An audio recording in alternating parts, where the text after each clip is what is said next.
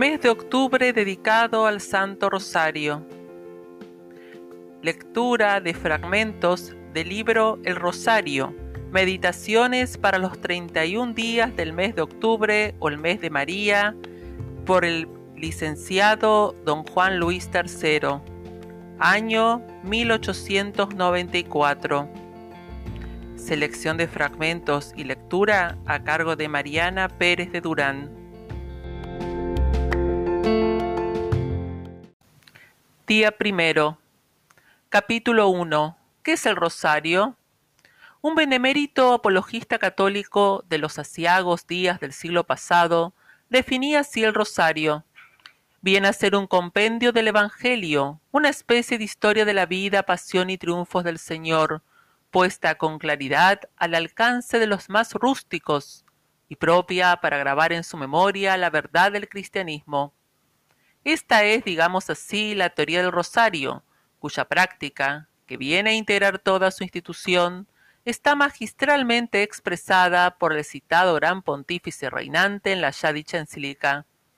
La fórmula del Santo Rosario la compuso de tal manera Santo Domingo que en ella se recuerdan por su orden sucesivo los misterios de nuestra salvación,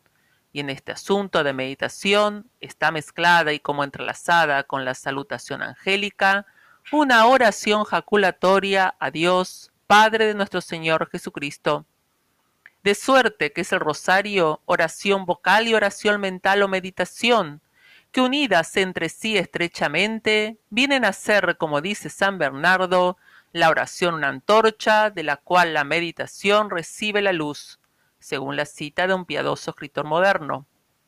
Y así, cuando consideremos cuál es la materia de esa oración vocal y cuál es la de la mental, y cómo pueden entrar en conveniente unión y qué tan sabia es la inventiva de esa oración y de esa meditación, ya podremos ponernos al tanto de lo grandioso de institución como esa y de su portentosa sencillez, los dos extremos del infinito, el fortiter y suaviter de lo divino. Eso quiere decir que la inventiva del rosario es obra divina, estando al más seguro criterio, y que de no constarnos, como ciertamente nos consta, que esta gran práctica fue revelada por la Virgen Santísima a Santo Domingo, bastará que examinemos las calidades de este gran invento de piedad para creerlo fundadamente, así con razonable certeza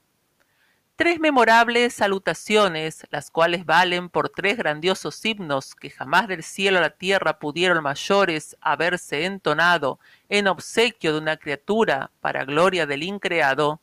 tres memorables salutaciones son la materia del rosario, la del arcángel embajador de Dios, anunciando a la humildísima María la encarnación del unigénito en su sacratísimo seno, te saludo, María, llena eres de gracia, el Señor es contigo, bendita eres entre todas las mujeres. La de Isabel, madre del prodigioso Juan Bautista, la que llena del Espíritu Santo y sabedora de esa gran embajada y de esa alteza suprema de la Madre del Verbo, le dice también como el arcángel, sobrecogida de respeto y agradecimiento, al ser en sus montañas visitada generosamente por María, bendita eres entre todas las mujeres, y bendito es, añade, el fruto de tu vientre. Y la del gran concilio de los obispos, reunidos en Éfeso, contra Nestorio, quienes al proclamar fervientes el dogma católico, después de discusión luminosísima, llena de sabiduría, de piedad y de la ciencia profunda de la Biblia y de la tradición, en medio de las aclamaciones del pueblo de Éfeso, que llora de alegría, exclaman así para siempre, Santa María, Madre de Dios, ruega por nosotros pecadores, ahora y en la hora de nuestra muerte. ¡Qué salutaciones! ¡Qué tres himnos de triunfo! ¡Qué himnos para honrar al increado! ¡Qué celestial materia digna del espectáculo de los ángeles y de los hombres! para que en voces concordes de estos con aquellos, los hombres, no solo aplaudan, sino que rueguen y hagan una oración como la cual ninguna puede ser tan bien acogida ante el trono del Santísimo Dios. Y esas tres tan breves salutaciones, dichas una sola vez en su origen por el ángel y por los hombres, escritas para siempre en el libro del Santo Evangelio y en los augustos anales de la Iglesia, merecedoras por lo mismo de ser solemnemente repetidas de los cristianos, por vía no sólo de aplauso sino de oración, ¿en qué forma pudieran ser repetidas? Ciento y cincuenta veces. Ese es el invento divino como vamos a admirarlo. Antes diremos que hubo desventurados volterianos en nuestra patria que con insensata soberbia se burlaron cual de cosa inepta de la repetición del Ave María como se hace en el rosario. Insensata soberbia porque el hombre no es ángel y si sólo con la repetición de sus actos de pensar puede conseguir el efecto que el ángel consigue de una vez por la intensidad con que piensa, ¿cómo no ha de ser sabio que el hombre repita la Ave María para pensar mejor en ella? ¿Y por qué no uno y cien esfuerzos en penetrarse bien de la gran dicha de esa salutación? En ella se contiene la expresión del infinito amor de Dios a los humanos, expresión que merece ser cantada, ser amada, ser pagada con las alabanzas de todos los ángeles, con la sangre de todos los mártires, con el amor de todos los santos y todos los justos. Volteriano, si no es que niegues la verdad de la encarnación del Hijo de Dios, no puedes negar que es muy sabio repetir, como se repite en el rosario, esa memorable salutación angélica, esa memorable salutación de la Madre del Bautista, esa memorable salutación del Santo Concilio de la muy piadosa ciudad de Éfeso la noche de su triunfo contra Nestorio. Sí, cristiano, repite, repite esas dulcísimas palabras. La repetición de las trompetas santas durante siete días hizo caer con estrépito el momento inesperado para los impíos las murallas de la inexpugnable Jericó. Educa tu alma en esa santa repetición, que es gran gloria para Dios, gran honra para la Madre suya y Madre nuestra, gran medio de agradecimiento de lo que les debes, de alivio de lo que te aqueja, de conjuro de lo que te amenaza, y por fin de goce de lo que anhelas por conseguir. Esta elección de la materia de la oración del rosario, tan admirable de por sí, no lo es menos por la del número de sus repeticiones, y en esto figuran hasta profecías bíblicas que la, que la invención del rosario se cumplen como vamos a hacerlo notar. Aprovecharemos sobre lo nuestro también lo ajeno de piadosos autores, cuya lectura ha quedado, por desgracia, relegada a solo el humilde pueblo, o ya por lo anticuado del estilo de su redacción, o por la baja que el fervor de los creyentes ilustrados ha sufrido. Si el número de los salmos es de 150, muy armónico resulta que el mismo sea el de las Ave Marías en el Rosario, como que unas y otros constituyen una repetición de alabanzas con la diferencia de que los salmos son alabanza encubierta en profecía y el Ave María es la realidad con el luminoso cumplimiento de lo profetizado. Los salmos fueron la alabanza oficial litúrgica del sacerdocio de la sinagoga y lo son hoy del de la ley de gracia. Y el rosario con sus 150 repeticiones es la alabanza de todo el pueblo distribuido en sus hogares o congregado en el templo o en procesión en las calles, sin que por eso dejen de prestar su homenaje papas, obispos y demás sacerdotes de la Santa Iglesia con el Santísimo Rosario, ya la cabeza del pueblo congregado, ya también esas altas dignidades como los simples fieles en el retiro de su hogar en el seno de su familia. El asunto de los salmos es la alabanza a Dios por los beneficios de la creación y los mayores de la encarnación, redención y glorificación, todavía estos en su estado profético. Y es tan grande esa alabanza que no por haberse cumplido en mucha parte esas profecías, deja de merecer el salterio el constituir la base de la alabanza oficial del cuerpo sacerdotal de la Santa Iglesia. Disponiéndolo así la sabia providencia para que la gloria de su Cristo se vea haber sido siempre una, así en los siglos de ayer como en los de hoy, y que así lo serán los de mañana,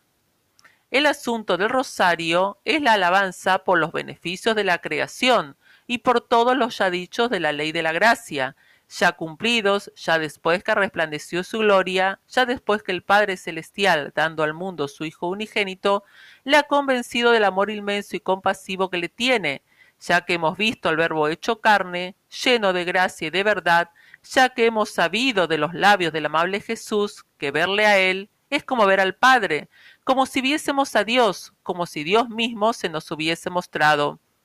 Pero el asunto del rosario, no conteniendo explícitamente de por sí en su oración vocal todo el de los salmos, está integrado, como ya se sabe, con el de la meditación sobre el recuerdo de todos los misterios de la vida, pasión, muerte, resurrección y ascensión de nuestro Señor Jesucristo, y con los de gozo, dolores y glorias de su Santa Madre, completándose así la armonía del rezo de los salmos con el del rosario. Porque lo repetimos, el movimiento de pensamientos y afectos en los salmos tiene por principal materia la profecía abundantísima de la vida, pasión, muerte, resurrección y ascensión de nuestro Señor Jesucristo, y no pocos misterios referentes a la Santa Madre de Dios. Con razón, por eso, pensando en la institución del rosario, se ve el profundo alcance de esa aserción bíblica, por la que podemos estar ciertos de que la palabra de Dios, el querer absoluto de Dios, imposible es que queden en vano. Dios quiso amor, Dios quiso alabanza, Dios quiso prender fuego a la tierra y abrazarla en amor, Dios quiso ser alabado por este amor de los hombres, quiso que una oblación limpia se le ofreciese en todas partes y a todas horas, desde el oriente hasta el ocaso, y quiso que su pasión y muerte y su última cena, como lo dijo explícitamente el verbo divino, y por, consecuencia sus otros grandes misterios, se recordasen por los cristianos. Y ahí, como ese querer no queda en vano, la estupenda institución de la misa por una parte, y la estupenda del rosario por otra, cumplen a maravilla con ese divino querer. En toda la redondez de la tierra, desde los primeros siglos cristianos la misa y del siglo de Santo Domingo el rosario, no han cesado de levantar al cielo la oblación pura de grandísimo número de cristianos, mediante la que se mediante la que se devuelven gracias al Padre por su amor con que nos dio a su dulcísimo Jesús y a esa dulcísima Señora, Madre de su Hijo y Madre nuestra y este movimiento de tantas alabanzas ha venido siempre en aumento al impulso maravilloso de la hostilidad de los pecadores y de los impíos. Nótese con ello esa otra consonancia admirable entre los fines del rosario y los de la misa. Haced esto en memoria de mí. ¿Quería Jesucristo que sus inmensos favores y los de su Madre amabilísima no se echasen en olvido con alabanza al recuerdo de agradecimiento y de amor?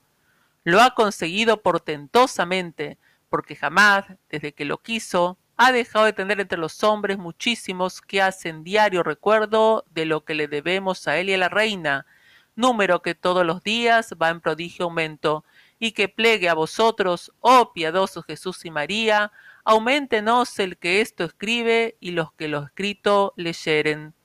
que ese amor bien dado de los Pablos e Ignacios, de los Ireneos y Atanasios, Cirilos y Leones, Gregorios e Ildefonsos, Anselmos y Bernardos, Domingos y Franciscos, Tomás y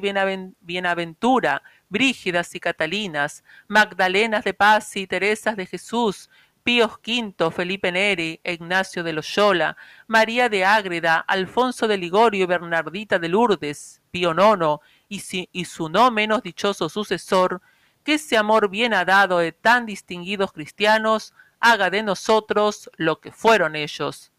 Por fin, en este punto, para dar idea breve de las armonías que reinan entre el número de las alabanzas al rosario en sus Aves Marías y el de muchas figuras proféticas del Antiguo Testamento, bastará transcribir algunos conceptos de un libro muy popular entre los cristianos piadosos de las naciones hispanoamericanas,